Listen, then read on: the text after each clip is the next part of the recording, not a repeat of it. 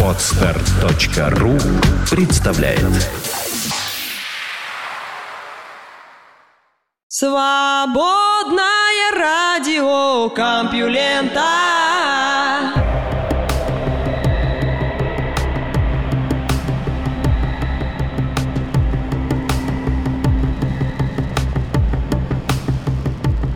Всем привет! В эфире последний на этой неделе выпуск свободного радиокомпьюлента. Он называется «Школьница», а я называюсь Лёша Халецкий. Помните, как мы в школе радовались выходным? Правда, у меня был всего один, я на шестидневке учился, но тем не менее. Что это я пустился в воспоминания? У нас тут будущее. Наука и техника.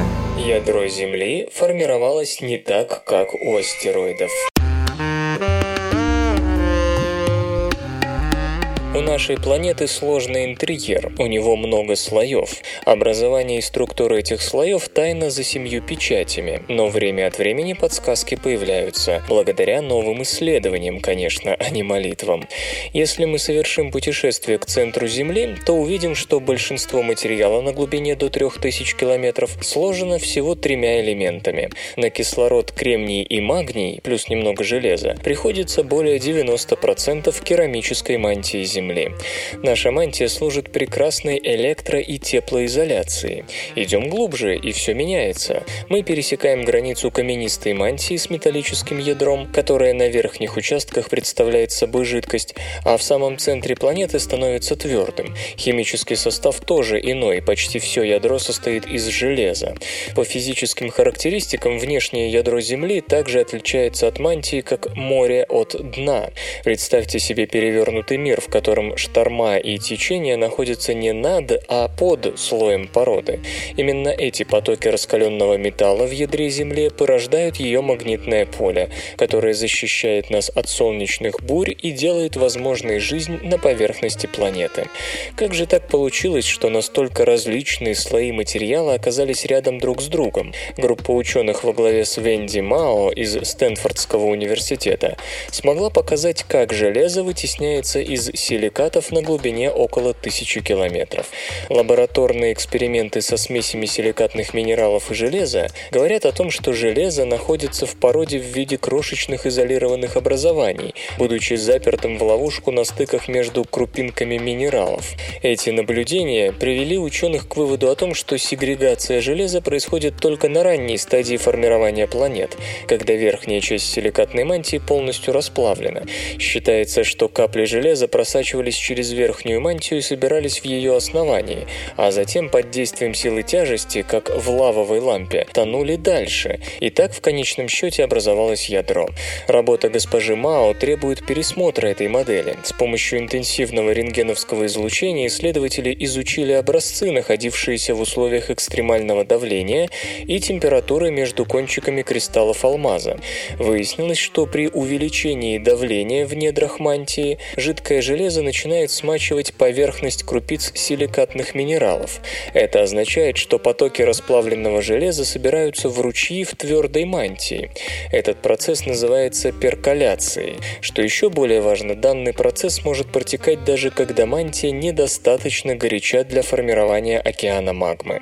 Чтобы перколяция была эффективной, расплавленному железу надо проложить непрерывные каналы через твердь. Это считалось невозможным, но теперь видимо, при определенных условиях, которые, как мы знаем, существовали на планете, это может произойти. Комментируя результаты, Джеффри Бромли из Эдинбургского университета отмечает, что новые данные говорят о том, что формирование ядра не было простым, одноступенчатым событием, и этот сложный процесс, должно быть, оказал не менее сложное влияние на последующую химию Земли. Работа госпожи Мао поднимает важные вопросы о том, как начинается формирование ядра планет. Общепринятая теория гласит, что изучение ядер метеоритов и астероидов расскажет нам о нашей собственной планете, но господин Бромели считает, что раннее формирование ядра возможно только на больших планетах, поэтому химический состав Земли сильно изменился в этом процессе и теперь значительно отличается от состава планет поменьше и астероидов. Господин Бромели и его коллеги теперь изучают, какие еще факторы могли повлиять на формирование строения Земли. Например, столкновения с астероидами и другими телами в хаосе ранней Солнечной системы. Их выводы тоже добавляют вопросов. Мы все чаще наблюдаем металлические ядра у тел, которые значительно меньше Земли, говорит ученый. Какой процесс повлиял на формирование ядер у тел, которые никогда не были настолько большими, чтобы там имела место перколяция расплавов на большой глубине? До появления письменности в Месопотамии использовались комки глины. Исследователи, изучающие глиняные шары из Месопотамии, обнаружили ключ к коду, который использовался для хозяйственного учета примерно за 200 лет до изобретения письменности. Глиняные шары – первые в мире системы хранения данных, подчеркивает Кристофер Вудс из Восточного института Чикагского университета, который представил свои выводы на лекции в Королевском музее Онтарио.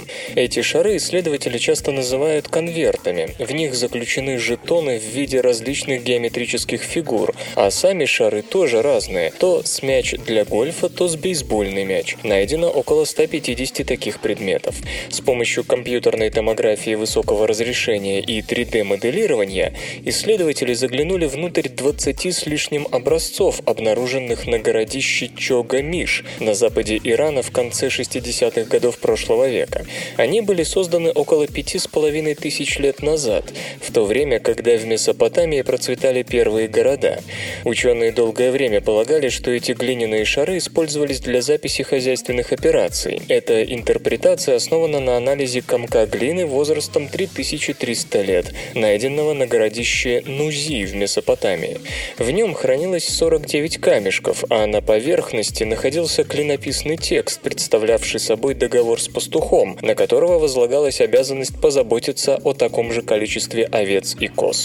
Каким образом такие устройства работали до изобретения письменности, остается загадкой. Как люди обозначали количество и тип товаров? Компьютерная томография показала, что некоторые из шаров имеют пересекающие их крошечные каналы шириной от 1 до 2 мм. Господин Вудс не может сказать точно, в чем заключалось их предназначение, но предполагает, что в шарах были тонкие нити, концы которых выходили наружу и соединялись.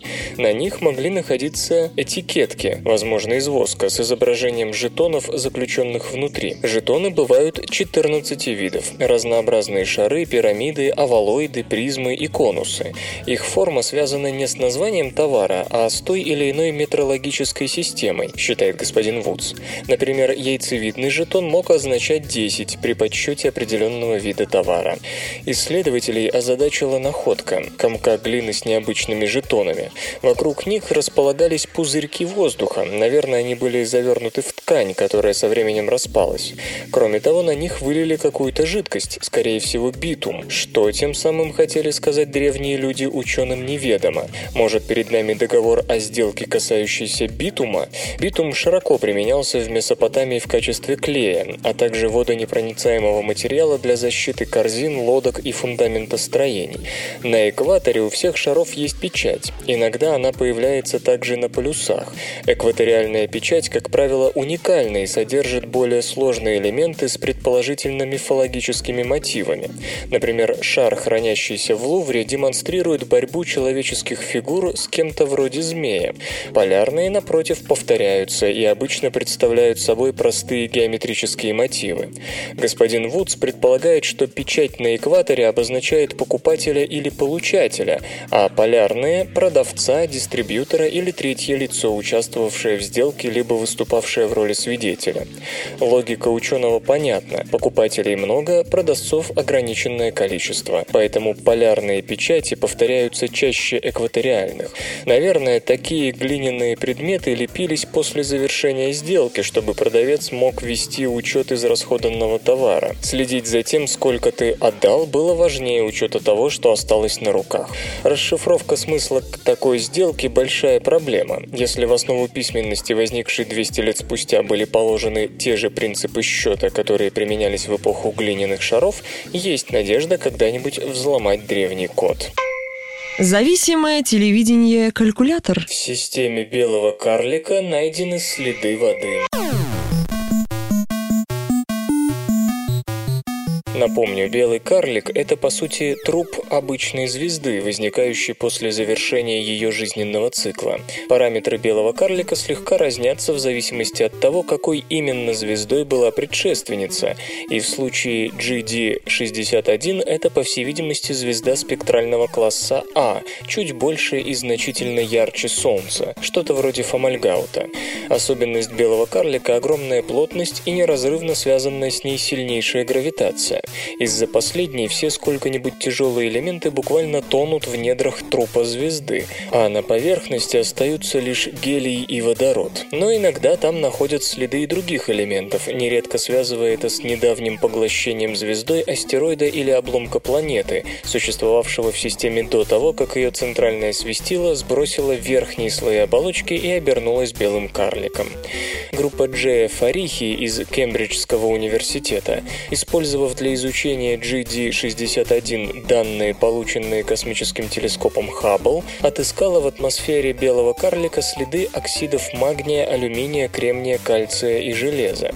Но что еще более интересно, удалось обнаружить следы кислорода, которые в принципе не могут быть связаны с вышеназванными веществами. Сначала астрономы предположили, что это остатки углекислого газа, который в форме льда часто встречается в самых разных точках планетарных систем, включая солнечную. Но любые поиски углерода, который неизбежно должен был сопутствовать такому кислороду, успехом не увенчались. Единственный химически реальный вариант такого источника – это вода, уверен господин Фарихи. Поверим ему? Наблюдения в инфракрасном диапазоне подтвердили, что эти элементы в атмосфере белого карлика поступают из диска нагретого материала, вращающегося вокруг звездного трупа. По предложениям, источником кислорода стало тело, состоящее из воды на 26% по массе, что делает его близким к Церере, карликовой планете Солнечной системы, расположенной между орбитами Марса и Юпитера. Для сравнения можно напомнить, что доля воды в общей массе Земли всего 0,02%, то есть в 1300 раз меньше. С планетологической точки зрения наше небесное тело очень сухое место, и по ряду предположений его основным поставщиком воды, сформировавшейся в том регионе Солнечной системы, где водяного льда было мало, стали астероиды типа Цереры, а также крупные кометы.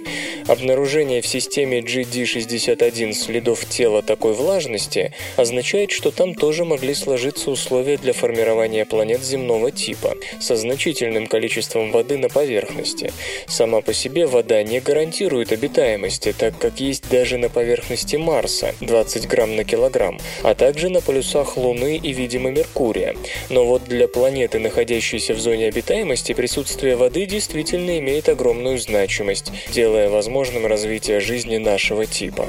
Кроме того, открытие говорит еще вот о чем. Даже после завершения жизненного цикла системы обычного типа, что произойдет с Солнцем через несколько миллиардов лет, вокруг звезды все еще вращаются тела со значительным количеством воды. К сожалению, неизвестно, уцелели ли в системе белого карлика планеты, но в принципе столкновение тел вроде Цереры способно привести к образованию новых планет и вокруг GD-61. В этом случае воды на подобном теле будет вполне достаточно. Плутон как жертва титанического столкновения. Специалисты из Юго-Западного исследовательского института во главе с Гарольдом Левисоном попытались найти объяснение странным орбитам лун Плутона. Ближе всего к этой карликовой планете находится Харон, крупнейший из лун. Стикс обращается вокруг Плутона за втрое большее время, здесь и далее с небольшим округлением. Вчетверо дольше движется Никта, впятеро Цербер, вшестеро Гидра. Что очень загадочно, так это то, что у Плутона, находящегося рядышком со столь массивным телом, как Харон, вообще могли сконденсироваться остальные спутники. Можно было бы предположить захват посторонних тел, но факты, скажем, правильные округлые орбиты этих спутников, говорят против такой гипотезы. Круговой характер их орбит намекает на малую вероятность случайного захвата этих тел тяготением Плутона. В связи с этим астрономы, открывшие в 2005 году новые спутники, предположили, что Харон и два спутника Плутона Левисона возникли одновременно в результате мощного столкновения. Однако последующее моделирование такого процесса не показало возможности образования после удара мелких спутников на том расстоянии от планеты, где они сегодня находятся. Их удаление от Плутона и их орбитальное выстраивание всегда было загадкой для теории формирования малых спутников. Модели образования Харона дают множество мелких спутников, но все они намного ближе к Плутону, чем та система, которую мы наблюдаем. Согласно модели авторов работы, самым вероятным событием, объясняющим столь странные орбиты, могло стать соударение планетарного масштаба, при котором в Плутон угодил крупный объект, поднявший с его поверхности значительное количество вещества. Позднее на его орбите мог сконденсироваться Харон, при этом более мелкие спутники, которые были у Плутона изначально, как минимум частично выжили. Их орбиты были серьезно возмущены пертурбациями, и после этого тела стали вращаться на существенно большем, чем прежде, удалении от планеты. Поскольку Харон всего в 10 раз легче Плутона, а Луна для сравнения легче Земли в 81 раз, он словно праща мог раскручивать спутники, располагающиеся по отношению к планете дальше его самого. При этом между такими мелкими телами должны были происходить столкновения, что приводило к их распаду на части с последующими возможными слияниями. Следовательно, сегодняшние мелкие спутники Плутона — это последнее поколение из целого ряда предшествующих, а первое, судя по датировкам, полученным при моделировании, возникло 4 миллиарда лет назад, сразу после первой коллизии, породившей Харон. Вслух и с выражением читаю стихотворение. Леонид Ситко. Эпитафия на могиле блатного.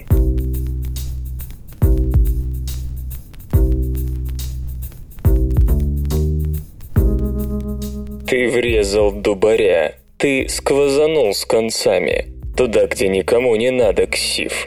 В одну хивару вместе с фраерами у Господа прощение закосив. И всю дорогу с почерка горя нигде не раскололся ты ни разу. Мы за тебя всегда держали мазу, так что ж ты оборвался втихаря? Стоим на цирлах, без вина косые, но как ни жмись и как ни шестери, на кичу попадешь, на сухари, и негде нам качать права в России. А ты кимаришь, ты теперь в законе. Разбейте понт, идет последний шмон. Бачата сдрючат, но никто не тронет на желтой паутине чертогон. Скачать другие выпуски подкаста вы можете на podster.ru.